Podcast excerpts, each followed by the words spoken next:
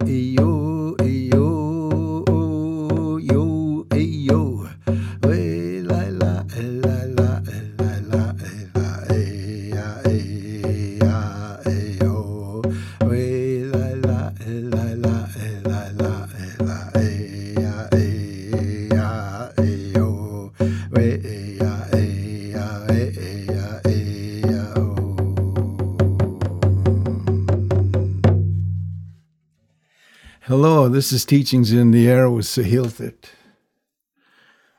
Today's podcast is called O Canada. And it's about the impacts of identity on my mental health, on my physical health, and my impacts on my spirit. You know, I've had struggles in my life in regards to identity and ident- identity actually means is referring to sameness. So when I'm in my community, when I was a child, I was the same. You know, my parents, my brothers, my sister, my cousins, my friends, we were all the same. You know, we were indigenous. So at home, I didn't have an identity problem because we were all the same. Of course, there was differences. You know, some were tall, some were short. You know, so you know, as human beings, we're all human beings, but we're all different. We're all unique. And as a child, I seen that. And if I happened to make fun of someone as a child because they were not the same, then my parents would correct me and say, "No, that's not that's not our way. We don't do that." So I learned to accept people that were different in my community, in my home. So identity there was not a problem. It was in my teen years that I started to learn history and also I, to venture out into the world because I grew up under res. You know, that's uh, my home, my community. And I didn't hear people talking about racism there or any of the things that I hear today out, you know, in the air, Instagram, Twitter, those kinds of places. So, you know, as I grew up and I started to read and to listen to different people, different um, professors, knowledge keepers, indigenous politicians, activists. I, I learned that, and through research and reading, and I come to understand that as indigenous people, there was an identity created for us of course, first, first off, we're identified as Indians. So we all became Indians in North America, South America. And I was uh, born St'át'imc.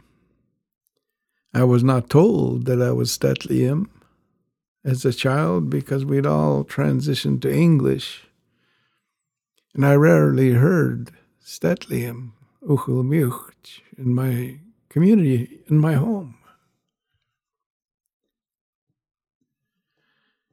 So, uh, one of the things I discovered was that there were individuals that played a huge role in my identity. in my homeland, in my country, or on Turtle Island. You know that um, who created this identity? In my mind, you know, I reasoned that there were a few men that created this identity, that there were men that were in love with power. And power to them meant wealth, having more territory or land and water and saying it's theirs, they have ownership over land and water and air. You know, that's power. And if they have a lot of minerals and like gold, uh, precious metals, diamonds, rubies, all of those that we're seeing as precious and valuable, worth money. Those are the ones that I've come to understand that created this identity for us as Indigenous people. The first identity that was let loose into the air were the words pagan, savage, heathens, that the indigenous people in North and South America were pagan, savage, heathens because we did not know who Christ was or say that we're Christians. So the, this created identity was shared with everyone that were coming to Turtle Island. Oh, they're savage pagan heathens there. That's my imagination that these men are telling these men that are coming here. Because the first ones that came across the water were all men come here searching for wealth, to become powerful. You know that pagan, savage heathens, in my imagination, it must have created fear in these Christians that were coming here. Oh, you be careful around those indigenous people. They're pagans. And um, and you throw in that they're devil worshippers. They use the devil's tools. Their language is the devil's tongue.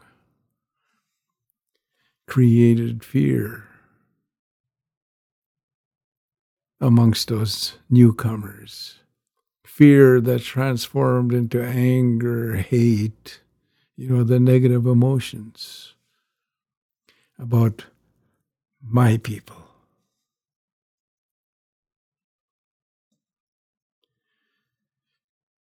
So that identity of Indian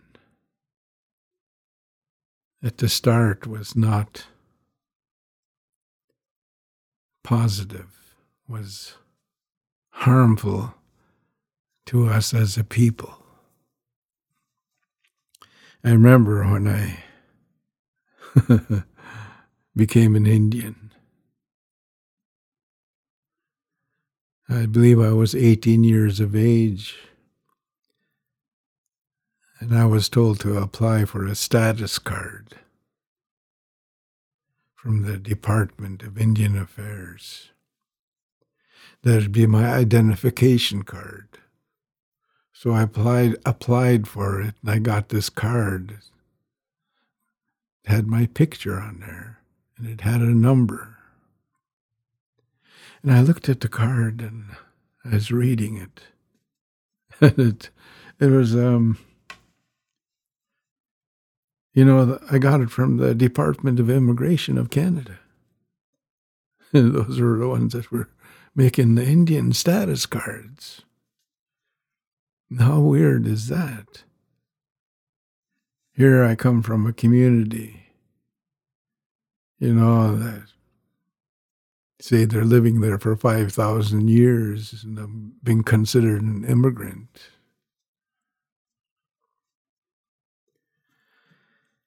Uh, it's, uh, I don't think people, those men, knew the impacts that this is the lasting impacts that this is going to have on Saa Hiil Thut.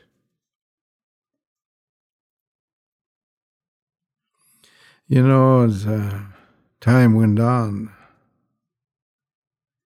you know, they started to, who's they? These men again, in power. That's what I believe. The ones in power were creating identity. You know, that they added to that Indian one word that created havoc in our indigenous society, our families and individuals. And that's problem. That we're an Indian problem. Before we're in reservations. We, my, one of my elders told me, Gerry, wherever there was fresh water, our people were there hunter gatherers, either hunting or gathering food and medicine off this territory that we existed on for thousands of years. You know where I where I'm from, there was gold in the, in the rivers and in the mountains these ones from across the water, these Europeans, wanted that gold. That word Indian problem. You know, they started to add to the identity of my people that I heard as a as a teenager that we're drunken, stupid, lazy, crazy, stinking Indians. You know, that created identity when you let those words loose in the air and the children hear them. Of course, all children absorb what they see hear coming from coming through the air. It lands on their ears, goes into their mind and body. You know, the, um, the one that really got to me was Drunken Indian. Because I would see intoxicated friends and relatives from my community. So I knew that, you know, we were drinking. And some unfortunates became alcoholic. And of course, I would see those as a you know a tween and a teenager, and and of course, I uh, I shouldn't say of course, but what happened was I felt ashamed. You know, because to see someone intoxicated in public. Then I started to become ashamed of my identity as Indian. I didn't want to be an Indian. Shows you how messed up and confused I was then. Because I couldn't change my identity. I am who I am.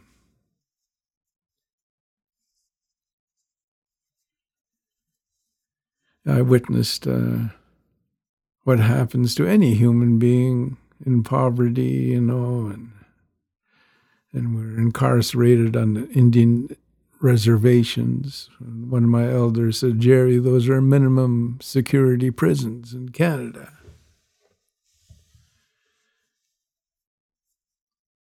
I witnessed seeing angry people. I didn't know what they're angry at, but they're angry and they're angry at each other, at themselves. I seen violence. I've seen depressed people unhealthy people. It so, loomed so big in my mind, I could not see the healthy ones, the resilient ones. I bought into this that we're all crazy, drunken, lazy, stupid Indians. And the ones I saw seemingly had no shame. And their only purpose seemed to be was drinking. No gumption, no get up and go. That's what I imagined. But this is an important lesson. It's wrong. It was wrong of me to be the judge and jury of an individual that is intoxicated because they were not intoxicated 24 7. When they come out of the haze, alcoholic haze, you know, they were, they were human beings that would care for their home, you know, and do what every human being does.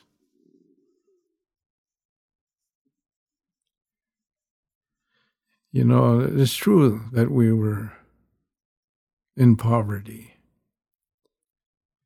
And it, you can't help that if you're on a reserve reservation and there's no jobs. And the public of the Canadians were not hiring us in huge numbers because they had this identity that we're stupid, lazy, that they cannot trust us as a people because of that created identity. And that poverty, it's so sad for me because of my understanding I've gained from watching and living this life that created identity of Indian. The quality of our food went down.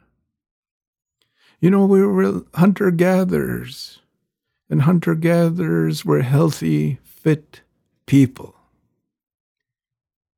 It, you have, it, to survive with your own two hands requires fitness, being physically fit, mentally fit, spiritually strong, to go out and gather the food in the mountains, in the lakes and the rivers, enough to live every day to preserve food for the winter time when the when the snow comes and the lakes are frozen and the rivers. To have enough food to survive for the winter and still be healthy which requires protein you know and fruit dry fruit and different vegetables. They were that required huge fitness healthy, healthy mind to do that, to survive, to live a good life. So when you put people on a reservation, there's a boundary there. I remember I'd see them on the reservation. There were stakes driven into the ground with numbers on them. Became like our wall. We cannot hunt beyond that boundary or do anything beyond the boundary. We're on the reservation.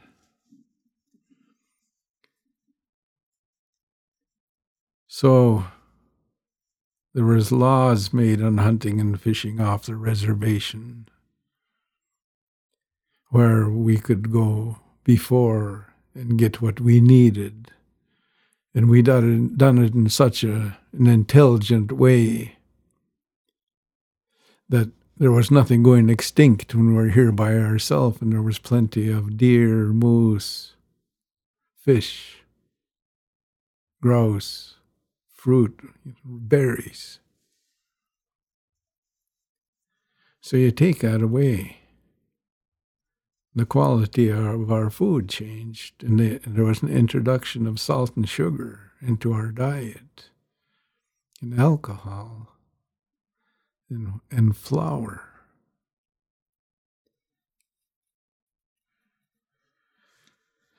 And that has had an impact on our physical health, our well being. Salt and sugar is not just a indigenous addiction because I see it as an addiction. You know, and you go to fast food joints, there's lots of salt and sugar. and the pop and the, on the fries, and even there's a salt shaker, you can add more. But that had a tremendous impact on our health as a people. We're overrepresented in physical ailments in this country. The one example of diabetes. Oh, the harms of that. I've seen some of my relatives, their eyes start to get impacted, their body, their kidneys from the diabetes. The other impact, being locked on the res, of course, is our, our, our houses and our clothing, you know, every part of our life. We're in these small res houses at the beginning of reservations,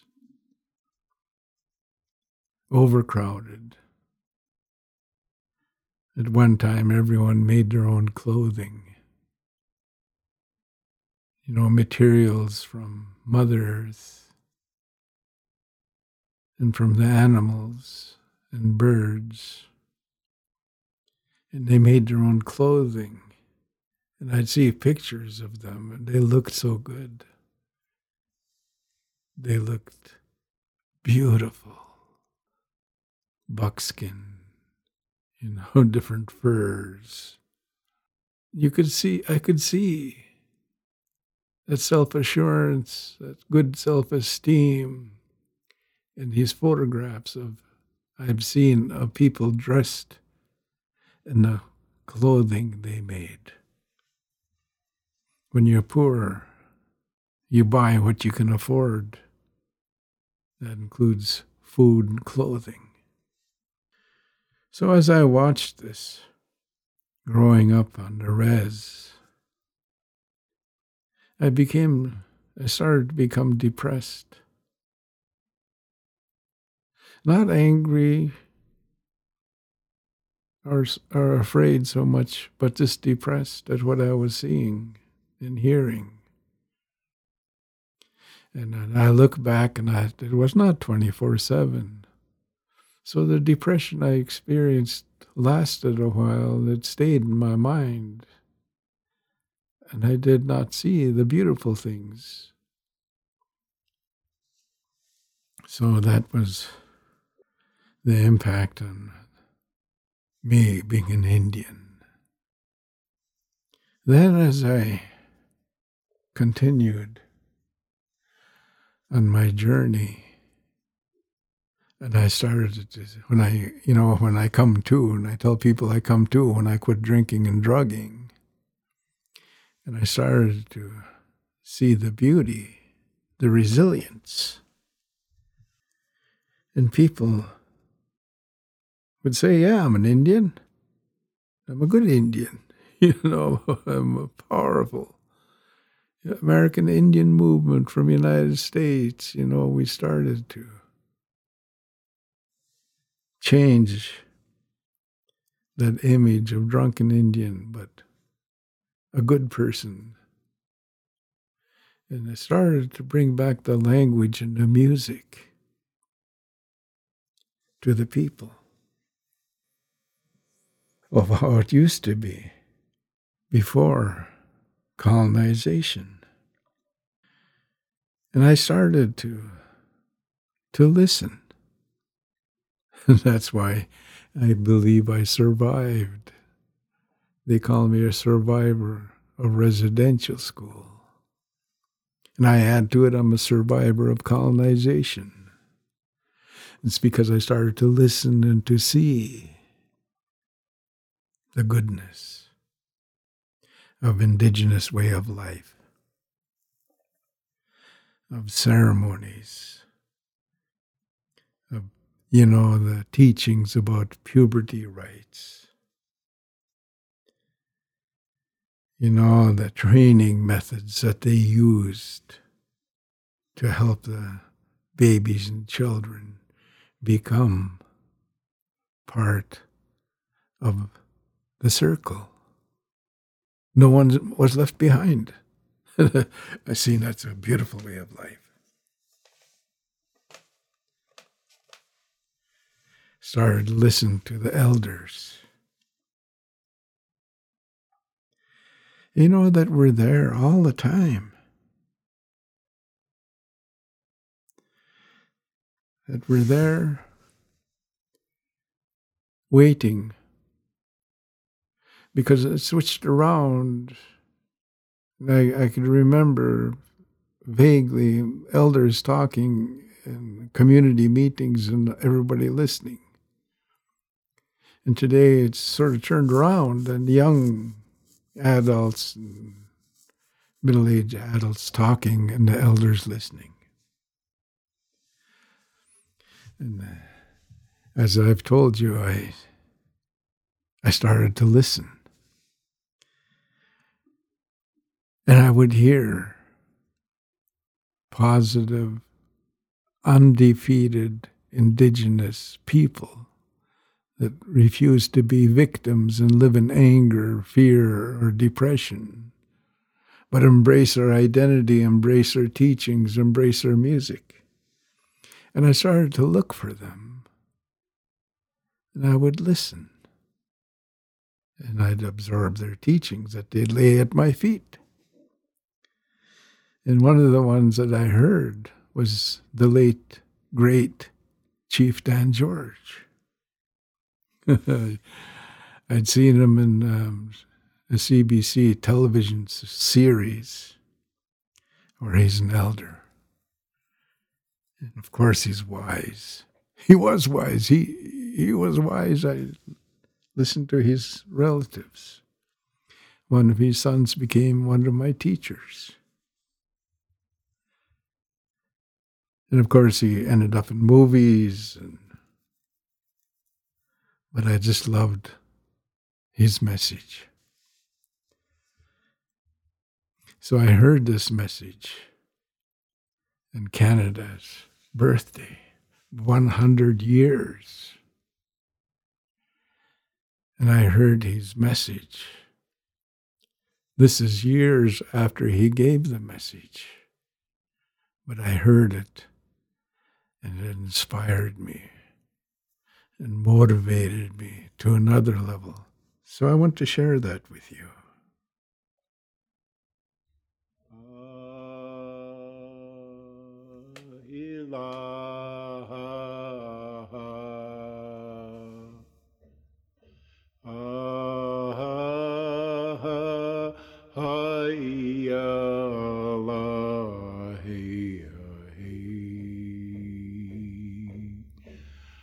How long have I known you, O Canada? A hundred years? Yes, a hundred years, and many, many years more. And today, when you celebrate your hundred years, O Canada, I am sad for all the Indian people throughout the land for I have known you when your forests were mine, when they gave me my meat and my clothing. I have known you in your brooks and rivers, where your fish flashed and danced in the sun, and whose water said, Come and eat of my abundance. I have known you in the freedom of your winds, and my spirit, like your winds, once roamed this good land. But in the last hundred years since the white man came, I've seen that freedom disappear, just like the salmon when they mysteriously go out to sea. The white man's strange customs I could not understand pressed down upon me until I could no longer breathe. When I fought to protect my home and my land, I was called a savage. when I neither understood nor welcomed this new way of life,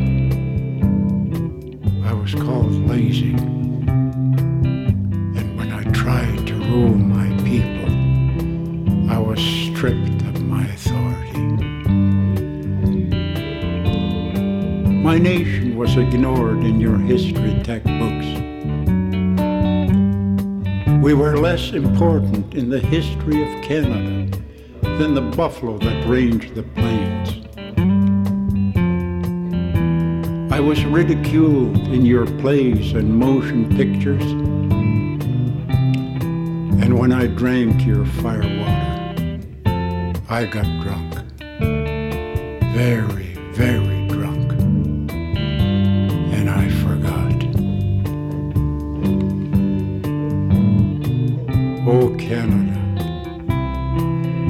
How can I celebrate with you this centenary, this hundred years?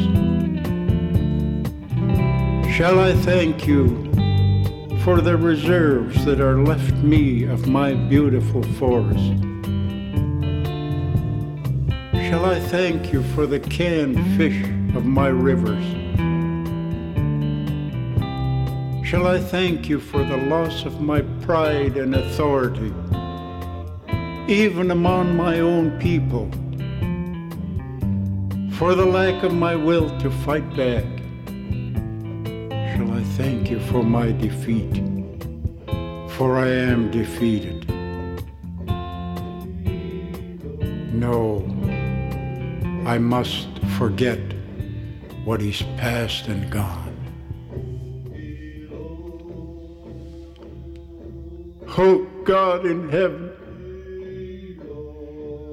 Give me back the courage of the old chiefs. Let me wrestle with my surroundings. Let me once again, as in the days of old, dominate my environment. Let me humbly accept this new culture and through it rise up and go on. Oh God, like the thunderbird of old, I shall rise again out of the sea. I shall grasp the instruments of the white man's success, his education, his skills, and with these new tools, I shall build my race into the proudest segment of your society. And before I follow the great chiefs who have gone before us, I shall see these things come to pass. I shall see our young braves and our chiefs sitting in the house of law and government, ruling and being ruled by the knowledge and freedom of our great land. So shall we shatter the barriers of our isolation. So shall the next hundred years be the greatest in the proud history of our tribes and nations.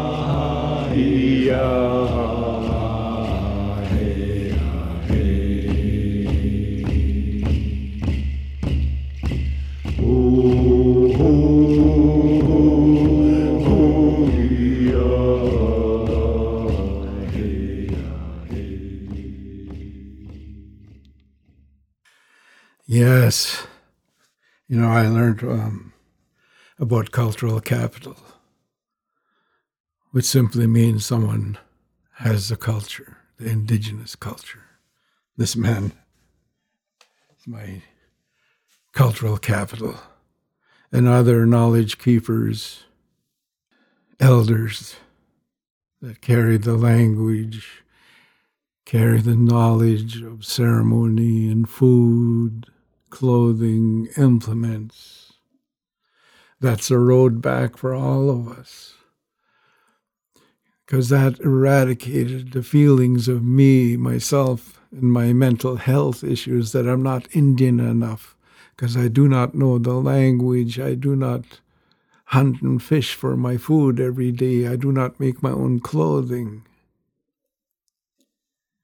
You know, I I was called an apple Indian by some of my people, which means I was red on the outside and white on the inside because I didn't speak the language. I was doing what the white people done. I was drinking, you know, because that's not indigenous drinking alcohol, because we never had it. So when I was identified as not Indian enough or indigenous enough, it brought on these mental health issues for me of anger, depression, fear. And the road back to where I am today, I started to ask myself, who are you? Of course, I would say I'm a grandson, I'm a son, I'm a nephew, I'm a husband, I'm a father. I'm a cousin. I'm a friend. I'm a house painter. I'm an addictions counselor. You know, but I was still insecure. And then when I started going into traditional music with the drums and rattles and sticks, or just my voice, singing with others and by myself, dancing that's when I would feel indigenous. If I walk into the longhouse, I'm totally indigenous. I go to the sweat lodge ceremony, to the healing circle, to powwows, to different hour activities where people are sober and look good. I'd feel 100% indigenous. Even though allegedly I have Spanish and Irish ancestors somewhere in me. You know, I I accept today that I'm, I am. Of course, I struggled in my life with this Canadian identity because I carry a Canadian medical card, driver's license, bank cards. You know, I'm part of that Canadian society. I've used their medical services, their police services. I became involved in their universities and colleges and health services. Today, I do that still, but I am involved as a St'át'imc person. And I'm very proud of that ancestry of St'át'imc my people.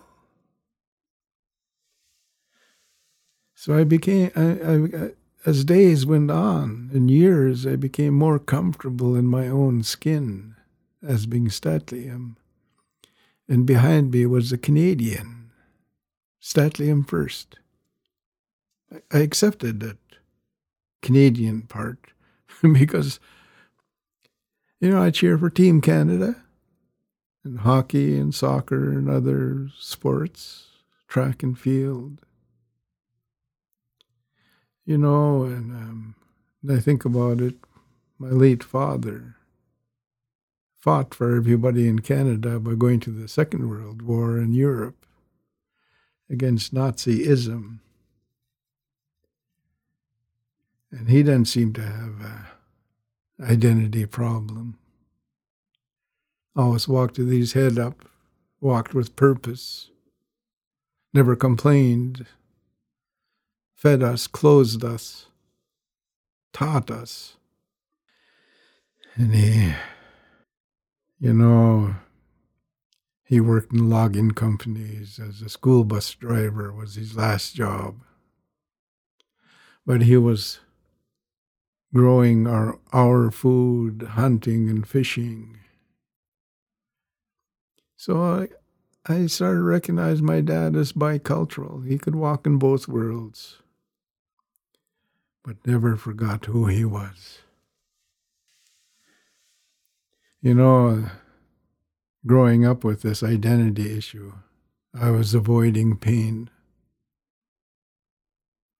I was drinking, I was drugging, I was addicted to TV and different things, you know, I, because I was avoiding. You know, you avoid things by addictions. You start to have extreme emotions of anger or depression or anxiety, fear. And when you do that and you don't deal with your negative emotions, you share them with other people, which is unfortunate that I was doing that.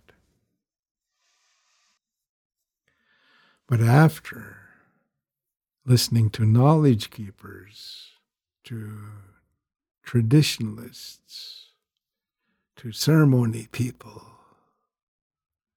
to orators,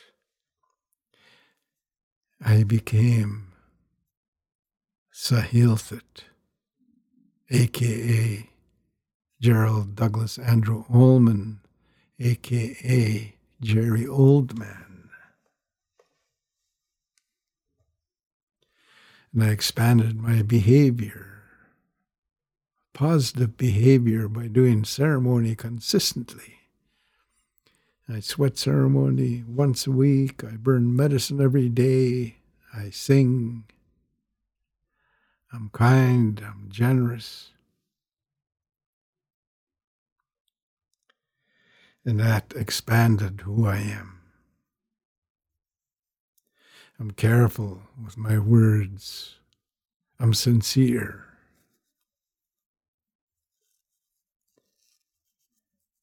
You know, this positive change has been good for me.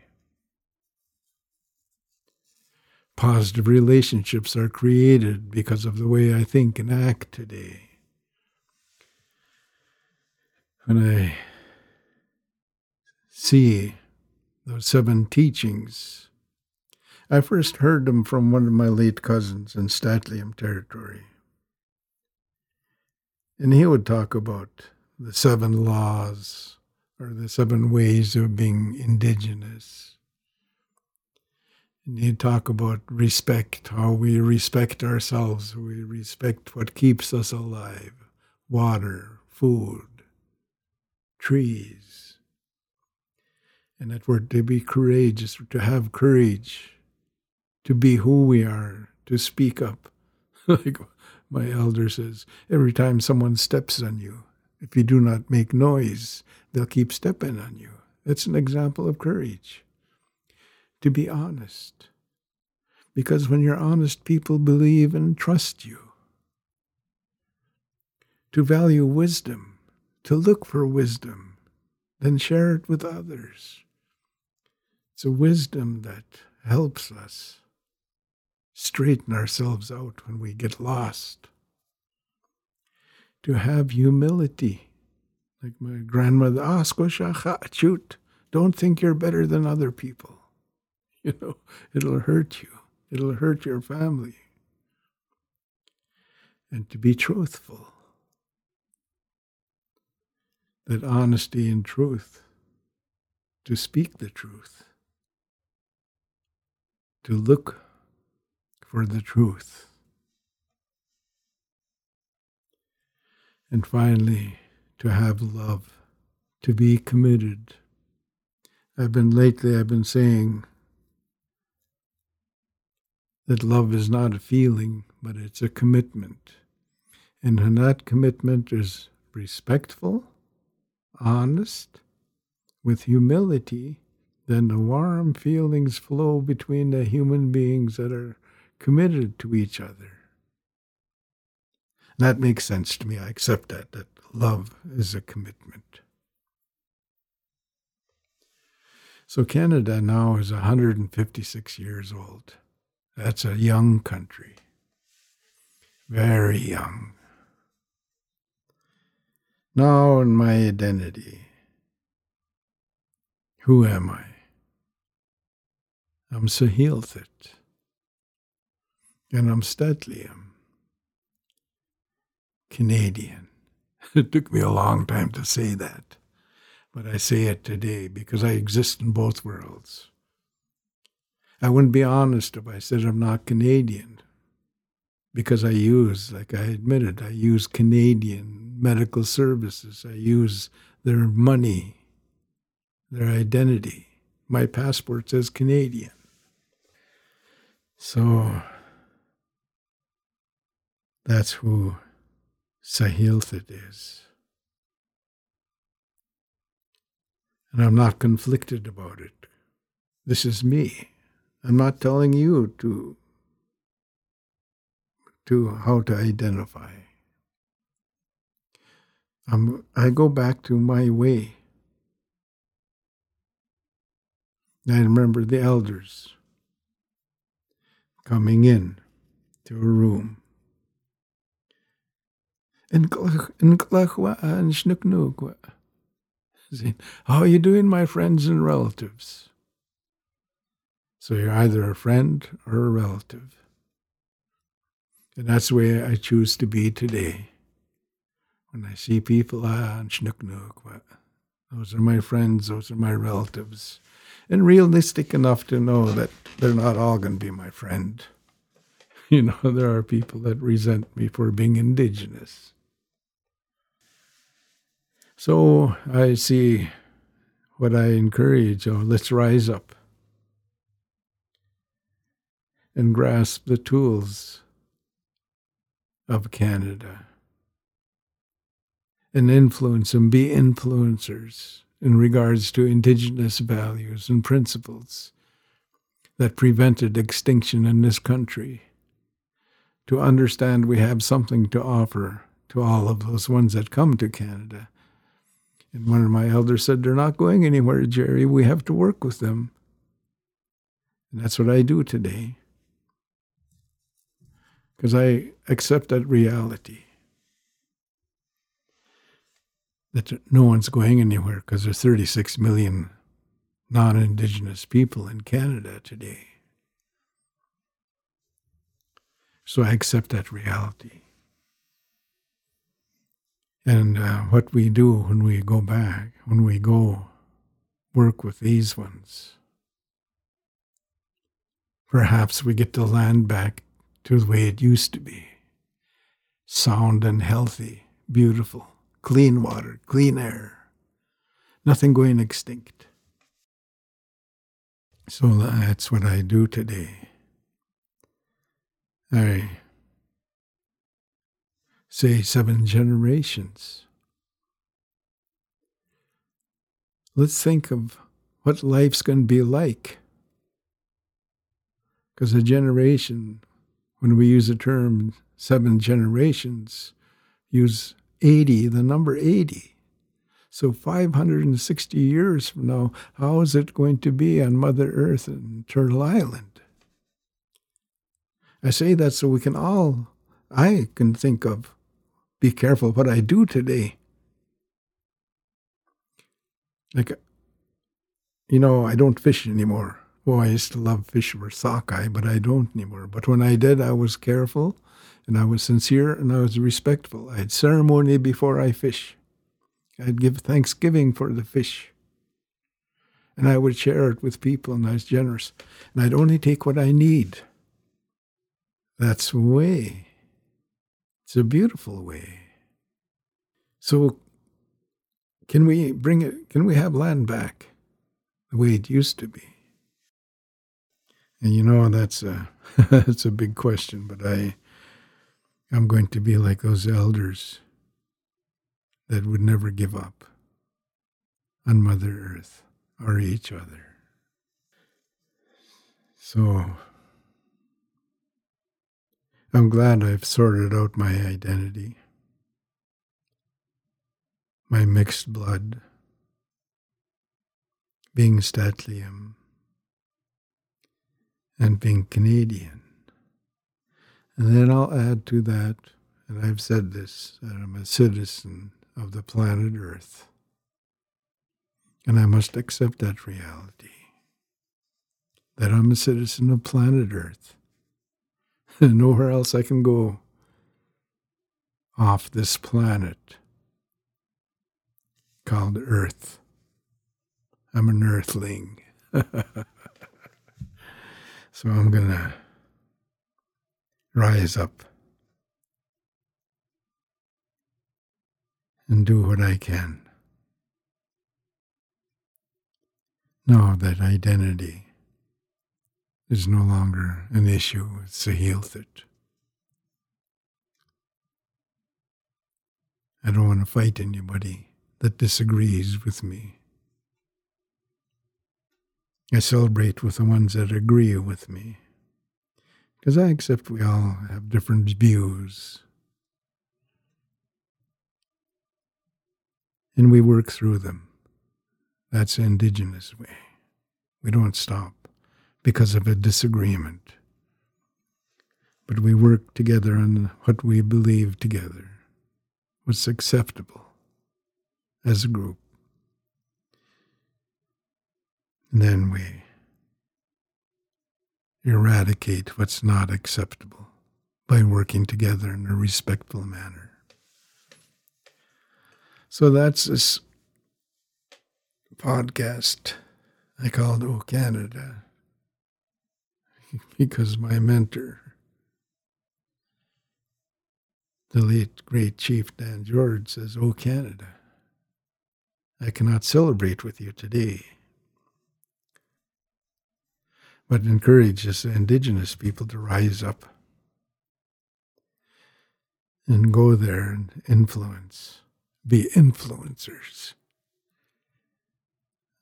to Canada about Indigenous way, principles, and values. So that's my podcast called O Canada. Thank you for listening.